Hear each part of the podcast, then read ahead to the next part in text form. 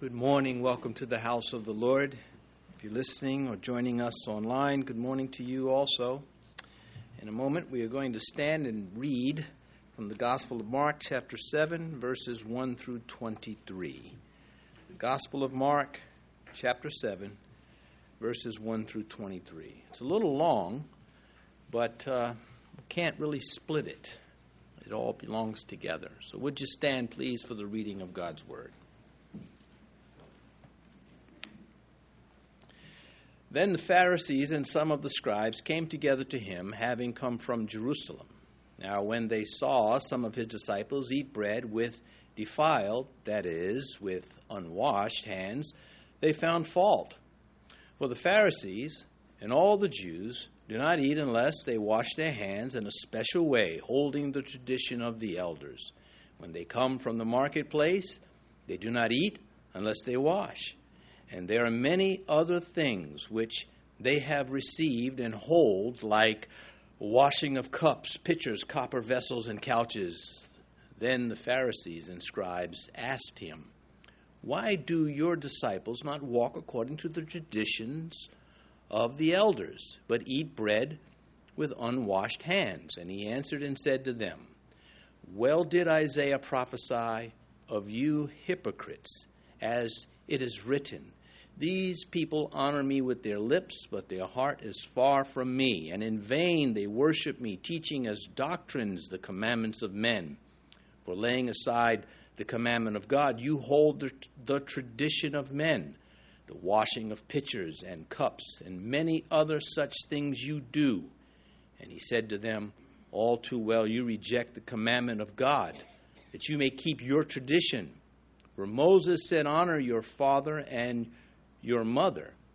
And he who curses father or mother, let him be put to death. But you say, if a man says to his father or mother, Whatever profit you might have received from me is korban, that is, a gift to God, then you no longer let him do anything for his father or his mother, making the word of God of no effect through your tradition, which you have handed down, and many such things you do. When he called all the multitude to himself, he said to them, Hear me, everyone, and understand. There is nothing that enters a man from outside which can defile him, but the things which come out of him. Those are the things that defile a man. If anyone has ears to hear, let him hear. When he had entered a house away from the crowd, the disciples asked him concerning the parable. So he said to them, Are you thus without understanding also? Do you not perceive that whatever enters a man from outside cannot defile him, because it does not enter his heart but his stomach, and is eliminated, thus purifying all foods? And he said, What comes out of a man, that defiles a man. For within, out of the heart of men proceed evil thoughts, adulteries, fornications, murders, thefts, covetousness, wickedness, deceit, lewdness, an evil eye, blasphemy, pride, foolishness. All these evil things come from within and defile a man. Please be seated. Well, I'm a little tired now. Fault finders, religious nitpickers. Uh, that's what's uh, given to us, among other things, in this section that I just read to you. These Pharisees and the Sadducees were in cahoots with them, and there were other Jews also they felt that uh, they could renovate God's word amongst God's people, and they got away with it. They did a lot of damage. Deuteronomy, their own law, explicitly said, You shall not add to the word which I command you, nor take from it, that you may keep the commandments of Yahweh your God, which I command you. This is what was behind the authority of Christ when he was saying, You follow man's traditions, not God's word. And you should know better. He wasn't going to take this mess from them. And we applaud it. This was the dumbification of God's people. And it's never stopped. In some form, in some way, some, some use emotion, some use intellectual or pseudo intellectual or something to just take the Word of God and make it more complex or difficult or what it is not meant to be. This group that comes down from Jerusalem to him self impressed minutiae, the smallest, tiniest things that really God has no interest in. They had elevated, they had deified their created traditions. And these, these folks were not harmless. Never, such are never harmless. And again, they're here in some form in, in this life to this day. It is a masterstroke of Satan to make one's faith dumb. And uh, it is no honor to be biblically illiterate and claim that Christ is Lord. For these, they were the leaders of their faith, or supposed to be, and they were illiterate. At one point, Jesus said, You, you, you don't know the Word of God. And they were the custodians of the Scripture. And there are many theologians that don't know the Word of God, they just know how to criticize it. Well, let's look at verse 1 of Mark's Gospel, chapter 7. Again, our title is Fault Finders, Religious Nitpickers in parentheses. Then the Pharisees and some of the scribes came together to him, having come from Jerusalem.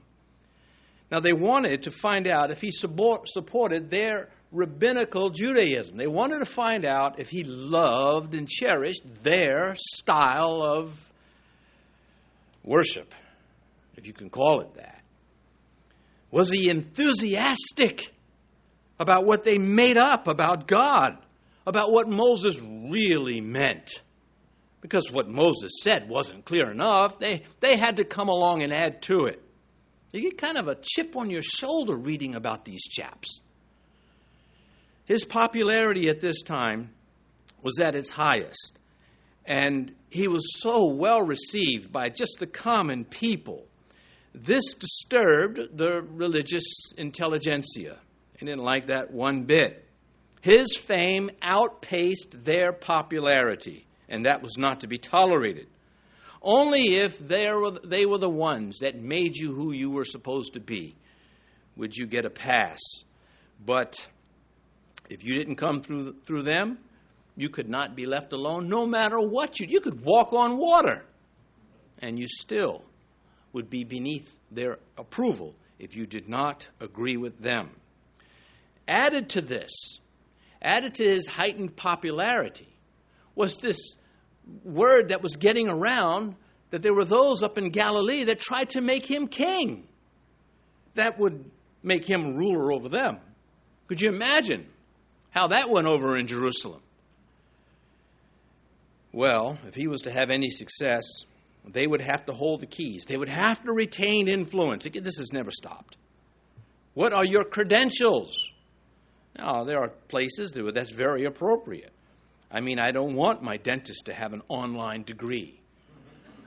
I want him to benefit from what the universities can offer and, and, and be able to uh, not cause me to be waiting for him in the parking lot after the procedure.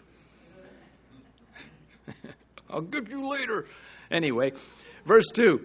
Now, when they saw some of his disciples eat bread with defiled hands, that is, unwashed hands, they found fault. you catch how Mark says, let's make sure we are just clear about this. They say the hands are defiled, they're just unwashed. There is no defilement here. So they come to find fault, and they found what they wanted. Jesus said this about this bunch blind guides who strain out a gnat and swallow a camel. It's like, oh, oh I can't swallow, that's a gnat. And then, because there's blood inside the gnat. And you can't have that. But then Jesus, of course, points out, but they'll swallow a whole camel blood and all. Majoring in the minor things. Now, there are those that come to eh, get exposed to Christianity. They won't major in the minor things, they just pretend. They really don't love Christ. They're just playing this game. It's a kabuki theater. And this is what's happening with this, these folks. He's going to call them hypocrites. He's going to say, You're wearing a mask. You're showing people this thing on the outside, but behind that mask is a fool. You have no excuse. No excuse for this behavior. You won't be able to stand in front of God and said, I played you. God will have none of it. And he's giving mankind a glimpse. In, in such a chapter as this, he is saying to everyone, I see it. What are you going to do with knowing I see it? Some, some does not enough. They keep right on. Keep, just continue to be as devilish as they can be. They lie to your face and expect you to be content with that. And if you catch them lying and call them a liar, oh, brother, you got real problems. Don't you dare tell the truth about me. Go figure. It's the mystery of lawlessness. You just can't make sense out of it. Well, with uh, these boys, if you if they could not find a fault, they would supply one, they, and that's what they were doing here. Jesus, by this time, what he had done in Galilee had certainly circulated. He had raised the dead. He had given lepers back their lives. He'd given lame people back their legs and the blind their eyes, and on and on it goes. And you got a problem with me washing hands before dinner? Are you sick?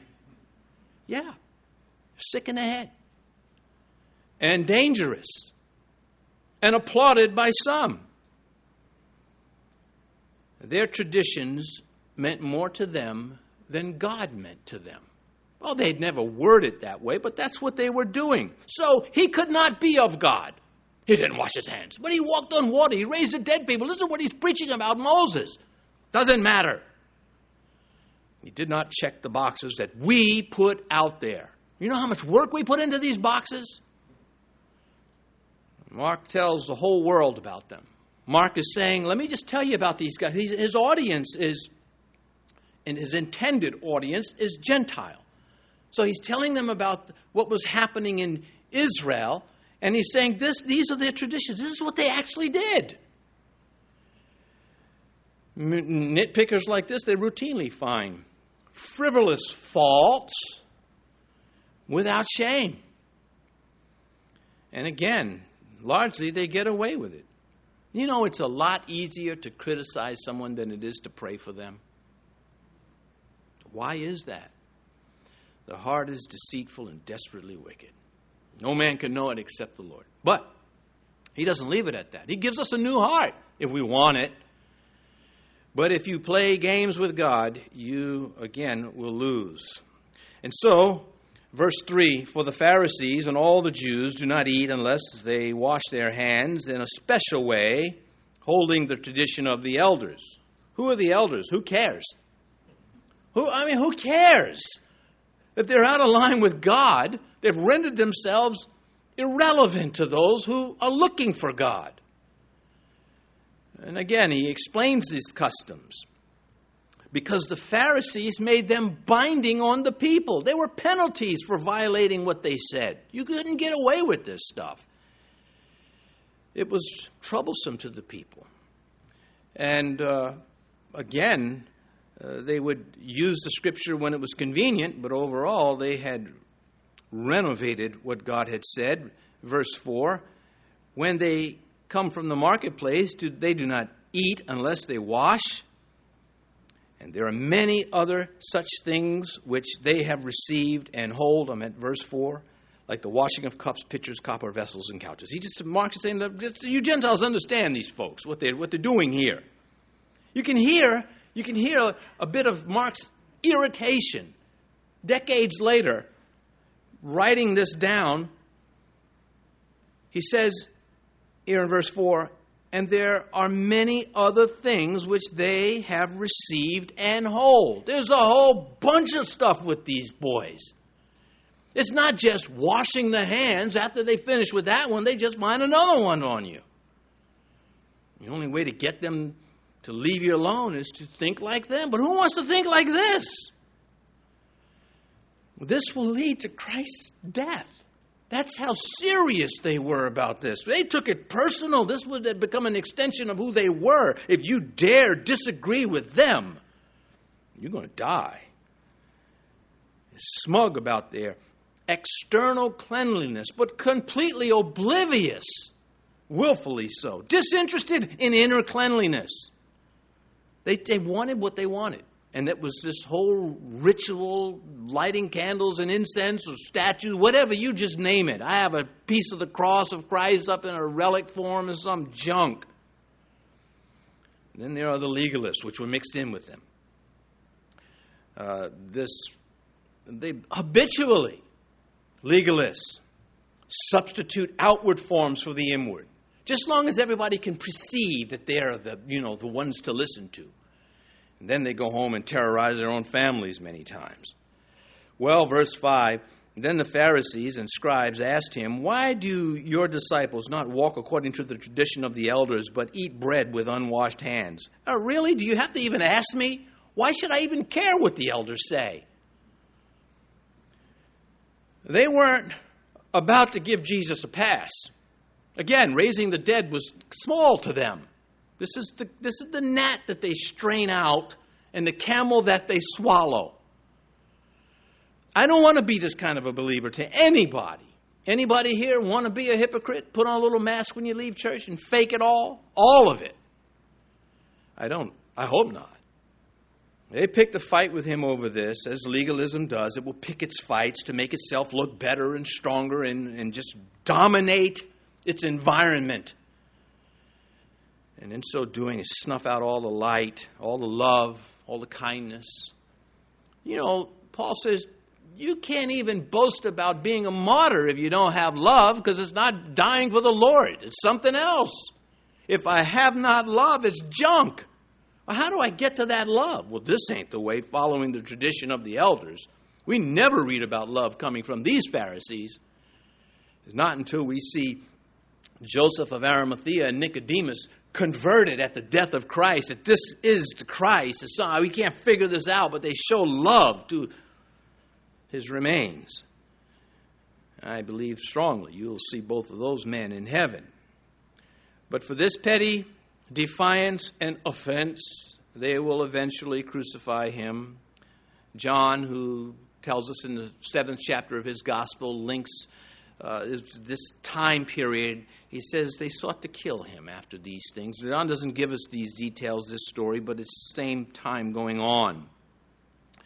And so to add or to take away from God is to criticize him to come to his word and, and add things to it or pull it out is to edit him. Is to criticize. I, I don't like that. I think he's a mistake. This is not going to work. God alone sets the dispensations for us. He gets to do that, and he does it through his words, and he does that through his apostles and his prophets and Jesus Christ. Ephesians 2:20 having been built in the foundation of the apostles and prophets, Jesus Christ himself being chief cornerstone. It's such a easy verse to read. But listen to the power of it. Jesus Christ Himself. See, it's very, if He is who He says He is, and the believers believe that, which makes us believers. If He is who He says He is, and it says Jesus Christ Himself, that means His hands are all over this. And I better line up with Him before I line up with anybody else. And I can do that without being abrasive. Although the guilty will always accuse the guiltless, of the, the guilty who have no intention of being righteous, will always accuse the innocent of some form of guilt. Well, he shocked them. He shocked these, these boys with his disregard for their modifications. He just wasn't impressed. How dare you not be? In, you will notice me. You will give me recognition. Oh, you're not getting the kind of recognition you're looking for. He shocked them with his disregard for the modifications. They shocked him in this sense with their disregard for God's word. It's like, a, it's, like, are you kidding? Are you? I mean, what other? What other words do you use to express your frustration with human beings who behave this way? It would be really not much if they didn't hurt people, but they hurt lives long term. And he's going to close with that. As we read, he gets into, you know, the lewdness and the evil eye and the blasphemy. These things are sinful and they hurt in a big way. They do damage. And so he's saying when he gets to that section, you think this is just a religious game? My views versus their views? No, this stuff hurts, harms, and sends to hell. Is very serious. That's what he's going to be saying. We know it to be so serious that he died for us to take away the penalty from those who want him, but because of a cursed flesh, can't quite pull it off. And so he has died for the ungodly, but not for the impenitent ungodly. Well, he died for them, but they don't benefit from it because they don't come and receive the grace of Christ. Verse 6 He answered and said to them, Well, did Isaiah prophesy to you, hypocrites, as it is written, This people honors me with their lips, but their heart is far from me. Imagine you're one of the disciples. You see these guys come from Jerusalem in their three piece robes, and yeah, uh, you're impressed by them. They're the intelligent ones. They're the ones that are overlords of the faith in the land. And they ask this question why don't these guys wash their hands like the elders do? And Jesus, he goes right to the scripture. He doesn't play around. He doesn't mince words. He says, Isaiah the prophet, I'm telling you something from the Bible because you may be too dumb to know it's coming from the Bible. Now, he might not say it like that, but he kind of needs me to kind of lay it out for you. What he does, he's in their face. I'm not walking that back. He says, Well, did Isaiah prophesy of you hypocrites right between the eyes? And if you're one of the apostles, you say, Oh man, what are you doing? They're going to get us now. He didn't care. Well, he cared in the sense that he would love to have converted them, but they, these, they, these fellows were irretrievable because that's what they wanted to be. Take someone who's exposed to the word, they go, Yes, I love it. Oh, yes, I'm a believer. But really, again, they've got that mask on and they're faking it. Even God can't reach them because they don't want to be reached. And they resent being told that. So they go find some other religion or some other way to do it, and they, they hate on those who say, But we've got the facts. We've got the prophecies. We've got the logic. We've got that which is irrefutable. But no. And that's why your damnation will be just. Because you got up in God's face and lost. Well, he, here's another section of Isaiah that they should have known. Isaiah chapter 8, verse 20. Isaiah the prophet says about people like this To the law and the testimony, if they do not speak according to this word, it is because there is no light in them. They're dark, they're in darkness. They were the product of deprioritizing Scripture. This is the outcome, and the Holy Spirit says to us you want to deprioritize your Bible, you're going to be messed up too. There's a consequence to this. They pointed to the elders, he pointed to the Word of God. If you stop reading your Bible because it does not give you the desired results, then watch the results you will get from turning from your Bible. I want to say, you know, in my head, I'm saying, I've been through this, I've been there. To go verse by verse through the scripture, to hunger and thirst for the Bible, and to then to struggle nonetheless and come up with results less than appealing, I have now a choice. I can say, I'm done. It didn't work. Or I can pull out my sword and swing against those demonic thoughts that try to move me from God's word. That's what a martyr is. One who suffers and or dies for what they believe in. Well, going by that definition, I can suffer as a martyr just by struggling through life and adhering to Christ. In his words, abide with me. Go with me anywhere. It is too easy to be a fault finder of God and His Word and of others. I don't know about you, but I love being criticized. Sarcasm. Instead of an applause meter, sarcasm. And there are those that just love doing it anyway, makes them feel good about themselves. So he says, Oh, you hypocrites. Again, he doesn't spare their feelings because these, they're hurting people. Later on, and Paul will say, that these uh, Pharisees, these elders of the traditions, they made laws that nobody could lift, nobody could keep them. And as I've been saying, they got away with it. These religious play actors, outward only uh, was their religion, but inside, behind the mask, something very ugly. Here's another thing Jesus said about them. This is when the disciples tried to shut him up. Oh, don't, don't offend them. Woe to you, scribes and Pharisees, hypocrites, for you are like whitewashed tombs, which indeed appear beautiful outwardly, but inside are full of dead men's bones and uncleanness.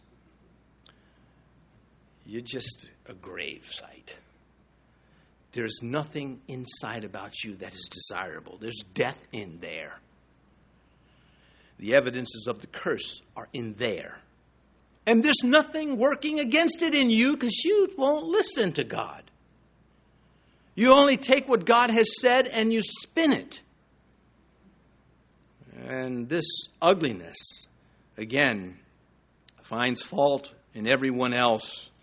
And you may have been unfortunate enough in your life to have been victimized by such critics who hold power over you in some way. And you got to put up with this nonsense. Well, endure. God sees it all. You say, Pastor, do I have to wait until I die before I see the reward of the wicked? Many times. Yep. What are you going to do about that? Well, then what can I do? What can I do to strike back at the enemy? Walk the walk. That's what. Abide in Christ. You want to punish the devil? I'm too afraid to punish the devil. Why? You've not been given a spirit of fear. You punish the devil by pursuing righteousness. Why does it punish him? Because it influences others towards righteousness. And those who don't want it, they'll drop off to the side. But we're after those who do want it. Who are they? We don't know. Wait till God reveals them. So it's not uh, their place to alter God's word. Verse 7, and Jesus says, And in vain they worship me, teaching as doctrines the commandments of men. How powerful is that? All your church going is for nothing. That's what he's saying. You got your robes, your hat, your incense, your prayers, all the stuff you do, and it's useless.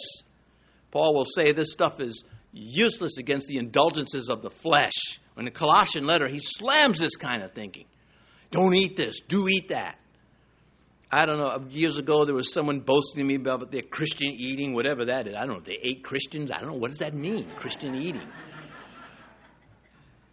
And I said, I said, well, you know, you got all these rules and all, but I see people who follow none of this. They're just as healthy as people who eat, don't eat this. You're missing out. I had so much satisfaction shooting that legalism down. To this day, I'm enjoying it. Is that pride? I don't know. It's a gray zone.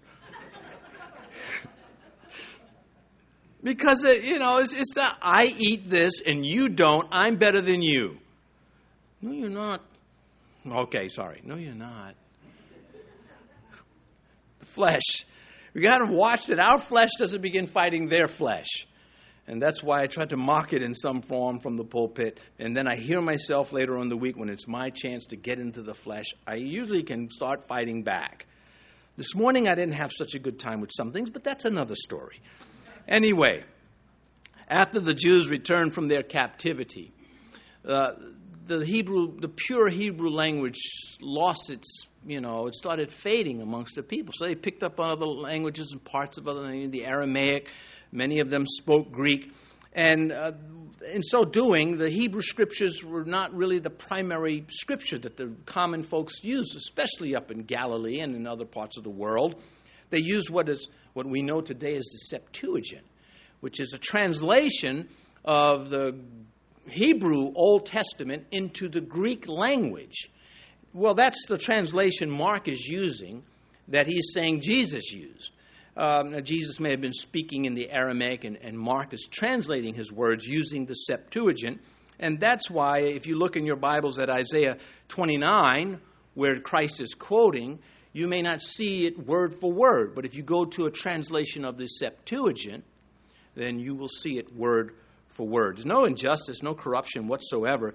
It's just uh, use, the use of different words to say the same thing.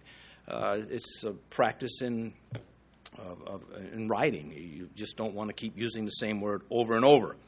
Anyway, uh, in their lives, they claimed Yahweh. In their speech, they, well, in their speech they did, but not in their lives. They, they went opposite. And he says, teaching as doctrines the commandments of men.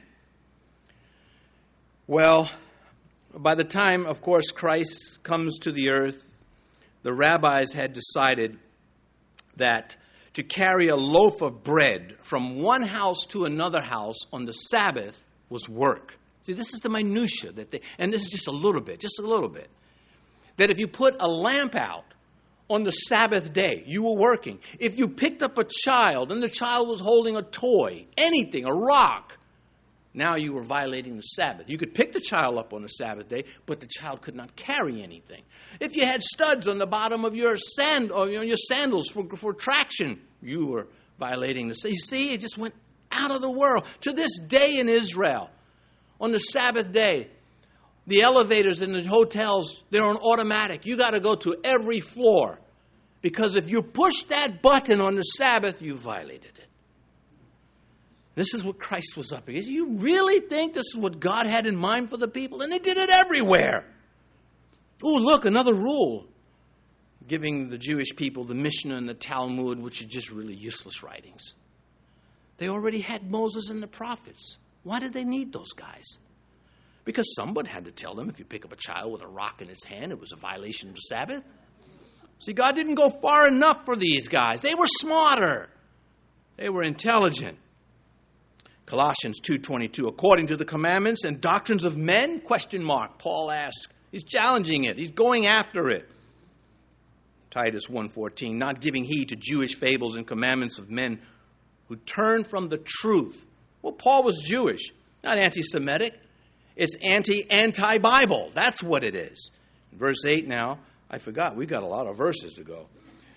For laying aside the commandment of God, you hold the tradition of men, the washing of pitchers, cups, and many other such things you do. He's going to repeat that. Many other such things you do. Mark already hinted at it. Christ will say it twice. It's a tone of irritation. Why are you doing this? So, the more they put into their tradition, the less they applied themselves to God. That is what happened then, and that is what happens to this day. Their departure from God's word and God's truth ruined them. And I've already quoted, you know, Christ saying, You're mistaken not knowing the scriptures nor the power of God. Why don't they know the power of God? Because they don't know God. And how come that? Why not? They don't have His word. They just think they can inherit. You know, if your if your parents are Christian, doesn't mean you're one. If your, your child is a Christian, doesn't mean you're one. You're going to be a Christian is going to be one on one. You cannot inherit the faith, not through flesh and blood or anything short of the confession of faith. So he says, You hold the tradition of men. It's meaningless, it's burdensome, it's painful, it's imprisoning. Acts, I mentioned this earlier. Paul setting it straight. He says, now, now therefore, why do you test God by putting a yoke on the neck of the disciples which neither our fathers nor we were able to bear? Sorry, that's not Paul, uh, Peter and James. Just not letting these traditions put a yoke on people. So you look at a bunch of people walking around in stocks and yokes just of the law, washing the cups and uh, nothing wrong with washing cups. In fact, I prefer to drink out of a cup that's been washed. I routinely practice that. And, uh, but uh, they may, turned it into a shackle, which is the essence of sin, to corrupt a, a decent thing. And many other such things you do. He'll mention that in verse 13. He's upset with this bloated rule book that they're jamming down the throats of others. Christianity is not a matter of foot washings and head coverings and infant baptisms and such things. It is about trust and belief in Jesus Christ through His Word. It is about the grace of God. It is about looking for solutions to problems because of sin, not looking to imprison people because of sin. Uh, anyway, verse 9 He said to them, All too well, you reject the commandment of God that you may keep your tradition. He's slamming them. Is, this isn't, there's nothing they can say back to him. But they, you can see the smoke coming off of them as he's singeing them, shot after shot. He's not letting up. It's, it's like he was waiting for this moment. It's not all of it, but he was ready for this moment. Uh, three times in this section, he hammers your tradition, your tradition. He keeps it in front of them. And so we catch it. He says, All too well, you're masters at this. You reject the commandment of God. These are emphatic rebukes, and they're not to be missed by us. The Greeks would come along, well, they're already here. The Greeks deified the emotions, the God of love, you know, the God of, of, of fear, the God of levity. And they had a God for everything. In fact, they even had one for the unknown things, the things that we, maybe we forgot one. We don't want that guy to get us, so we put a statue out for him too. Did they stop to think that if someone did that to them, I can't remember your name, but whoever you are, have a seat. That's kind of like not a wise thing to do with a God. So when the Thessalonians turned to Christ, because they were sick of that junk, Paul writes to them and he says, about the reputation of these believers. He said, For they themselves declare concerning us what manner of entry we had to you, and how you turned to God from idols to serve the living and true God.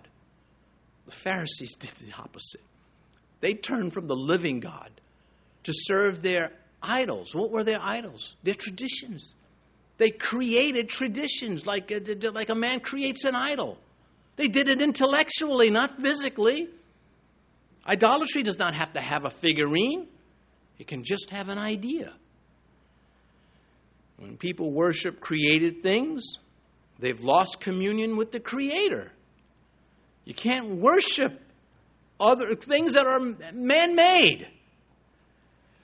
And these, of course, Christ defying their tradition, he blasphemed their idols.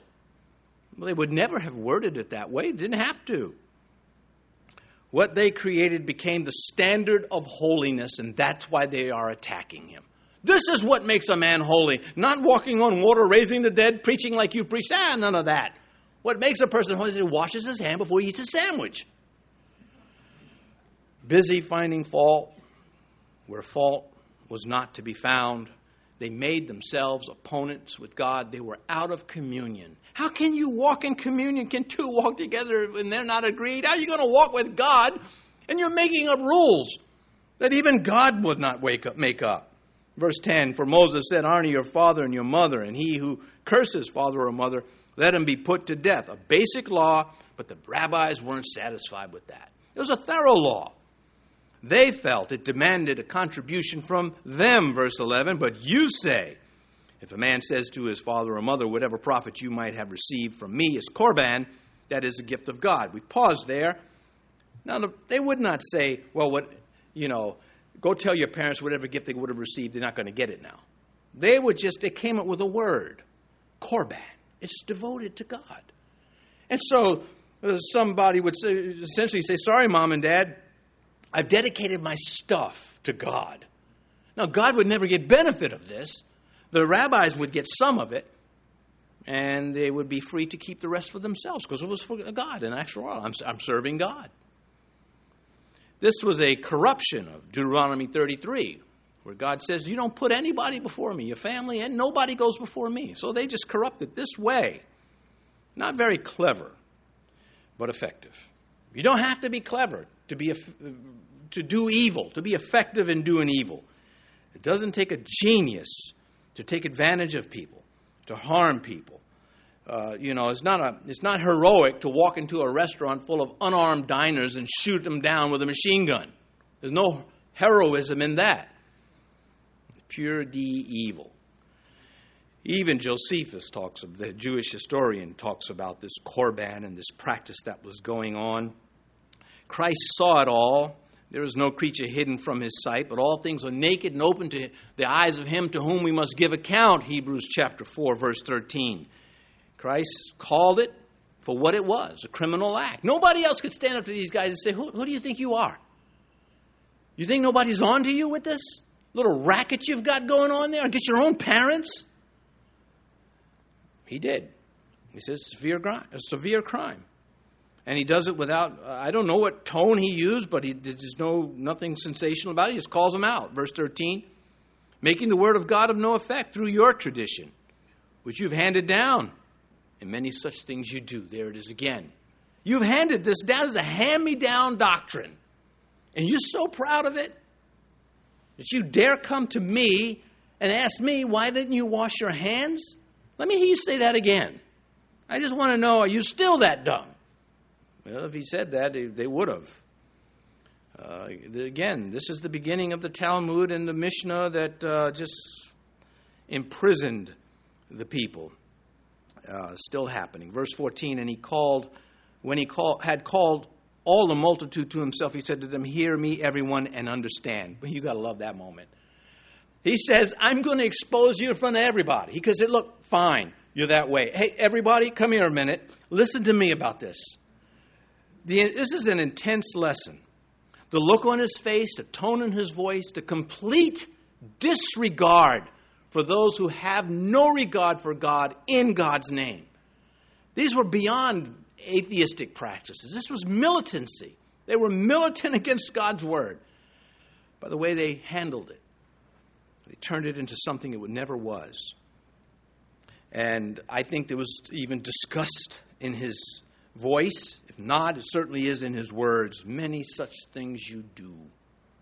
Verse 15 There is nothing that enters a man from outside which can defile him, but the things which come out of him. Those are the things that defile him. Boy, these guys are angry at him. They're still listening to this as he's setting the record straight. he's saying, I've told you who these guys were. They may be fooling some of you, but they're not fooling me. That's to this day. When a pompous somebody comes up and acts like they're, you know, a believer, when they have no intention of believing, what do you do with that person? There's, there's nothing you can do without their permission. Christianity is by consent. Uh, it's got to be the will. And you play games, you're, you're just piling up the judgment. Uh, the Word of God is so thorough. you can just pick any. I, I, could. A pastor can come into the pulpit on any Sunday, pick any section of Scripture, and just go through it, and he will still be speaking to human beings. He will still be attacking sin. He will still be attacking hell and the practices of the flesh. He will still be making strong the believers because we need that. Because how fast does it take to get become weak as a believer? Just like that. Just so quickly. Leaky vessels like sieves. God pours into us and it flows out. So he continues to pour into us if we will let him.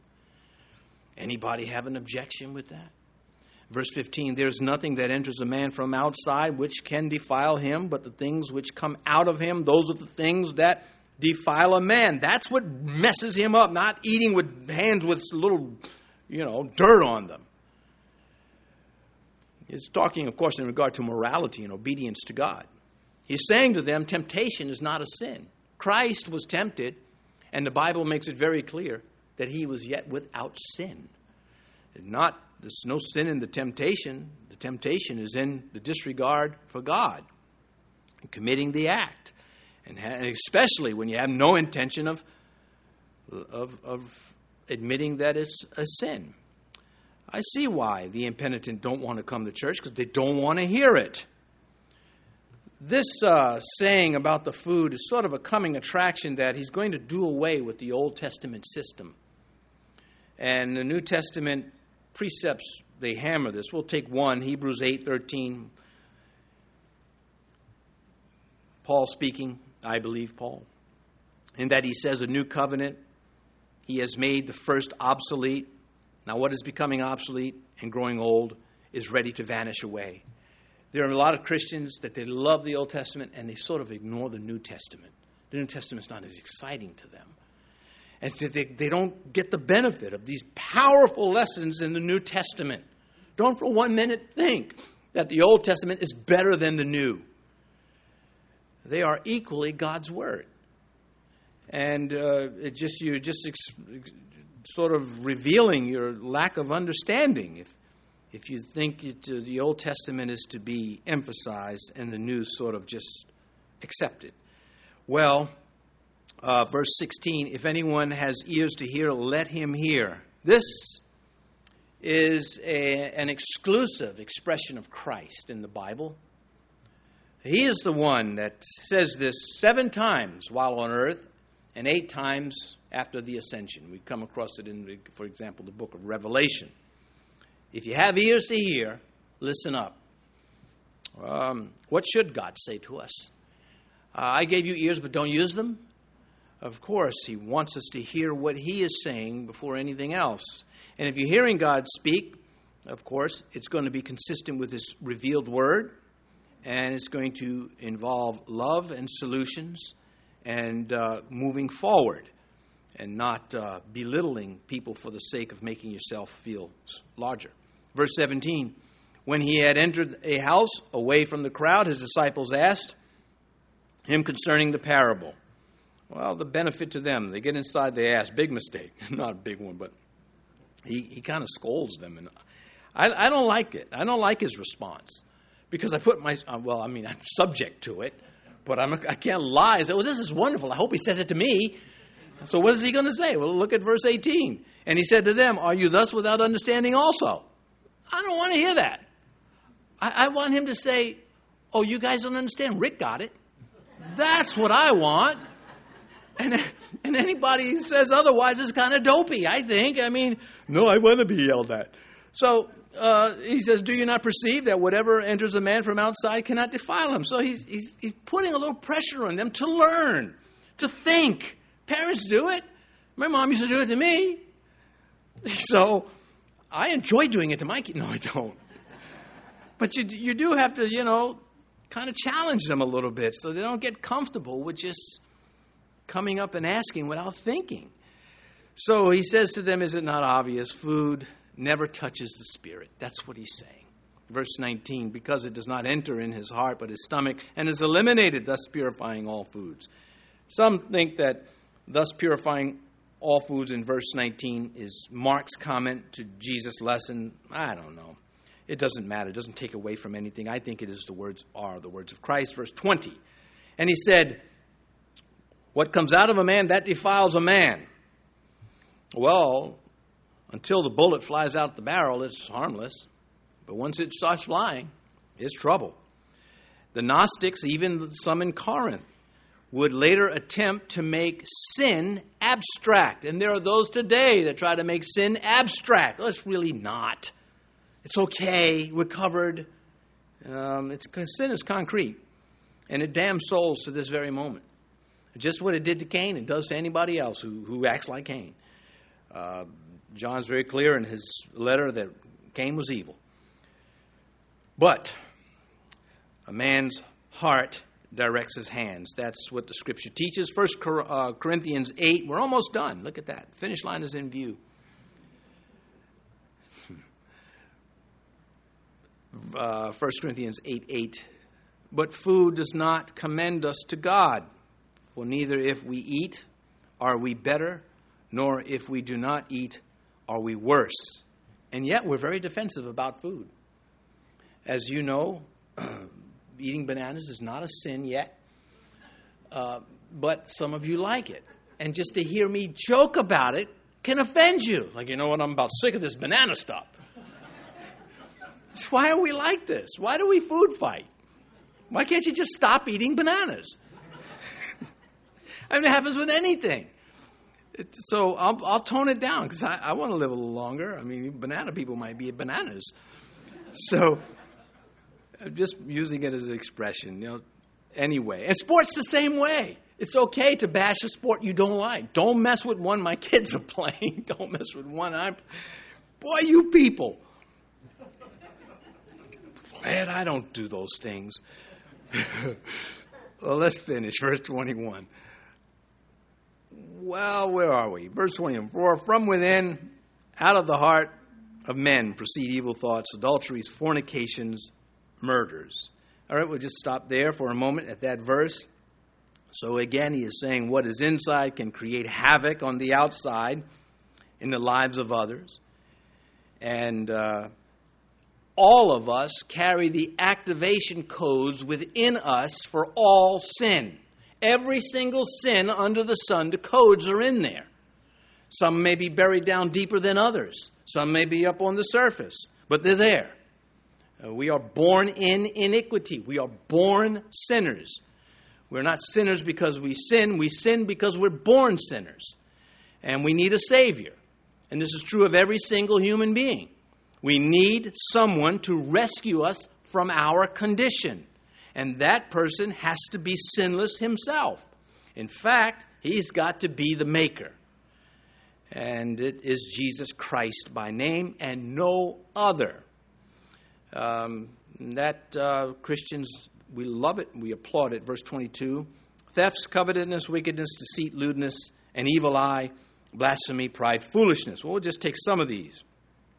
Uh, no less than 13 items on this dreadful list, and these are the things that wreck homes and start wars and ruin lives and spread disease and make others miserable for as long as they can. They have no shelf life on any of these. Oh, look at that. There's no more murders. They stopped back in the 50s. Uh, they'll be for every generation. No technology, no serum, no vaccine. Uh, vac- nothing can stop sin except death.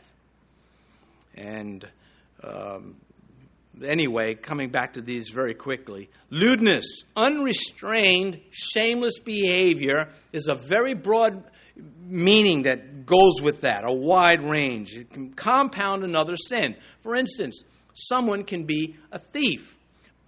And they can also be a shameless thief. You got a bigger problem with a shameless thief. Uh, the lewdness, again, covers a wide range. The evil eye, hostile envy. And not enough to just say, Boy, I wish I had that. It's like, I wish I had that, and I hate you for having it. Or some other form. Blasphemy, contempt, or lack of reverence for God. Some of you may remember, well, I don't know, there's just various shows out there. They think it's kind of like cute to be irreverent about God. Um, quick one Daniel 5 illustrates it. This is uh, Belshazzar, the last king of the Babylonians, because he died the night after Daniel laid it out on him. Daniel said, Keep your gifts. Let's uh, lavish this man with gifts for reading the handwriting on the wall. I don't want that stuff. So, anyway, and you have, this is Daniel telling Belshazzar what's to, what, what his condition is, his blasphemy. He said, You have lifted yourself up against the Lord of heaven. They have brought the vessels of his house before you, and you and your lords, your wives, and your concubines have drunk wine from them, and you have praised the gods of silver and gold, bronze and iron, wood and stone, which do not see or hear or know and the God who holds your breath in his hand and owns all your ways, you have not glorified. Now, you know, that's the guy whose knees smote one against the other, and he was dead that night. Verse 23 all these, uh, all these evil things come from within and defile a man. So sin begins in the heart, not the stomach or in the washing of hands. I close with this verse because all of us struggle with various things at various times. Ephesians chapter 1 verse 7. In him we have redemption through his blood, the forgiveness of sins according to the riches of his grace. He himself has given this grace. It is his grace, not mine. Thank you, Lord Jesus. Let's pray. Our Father, we are very grateful to see you stand up against the evil that is in this world that is always seeking to have you conform to something other than yourself. Have you conform, have you bend or break. And we know that uh, you don't do that. You are the same yesterday, today, and forever. You are holy, you are pure, pure, you are love, and you are sovereign. And we are, we who love you and worship you, we are so grateful for who you are. And knowing that you'll set everything straight when you're good and ready. And that's good enough for us. As tough as it can be sometimes, as difficult, as hateful as some things can be, there is still the flame of faith burning in our heart for you. Uh, this morning, if you have been watching or listening or present in the church, and you've never opened your heart to Christ, you have an opportunity now to have the penalty for your sin washed from you, so that when you stand before God, and you will stand before God, you can stand with your sins removed, washed away by what Jesus did on the cross. If you make this prayer in earnest, God will honor it and receive you. If you make it uh, uh, dishonestly, you will not be received. So the encouragement lies uh, look for God, come to Him, make this prayer as an example. If you say, Lord Jesus, I am a sinner, I've broken your laws, and I come to you to be forgiven. I cannot go anywhere else to find forgiveness because no one else is worthy.